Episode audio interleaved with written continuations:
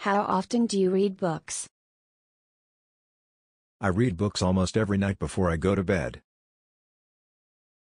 What's your favorite type of book? I love reading about different cultures. What can you learn from books? Books can broaden my horizon about thousands of things around the world, and books are also my best friends. Where do you read books? I read books at home, sometimes in the library. What's the most interesting book you have ever read? I think that would be Nepal, a book written about the country of Nepal, published in 1999. How long does it take you to finish a book? Well, it depends on the length of the book, but it usually takes me a week to finish a 300 page book. Do you usually bring books with you when you travel?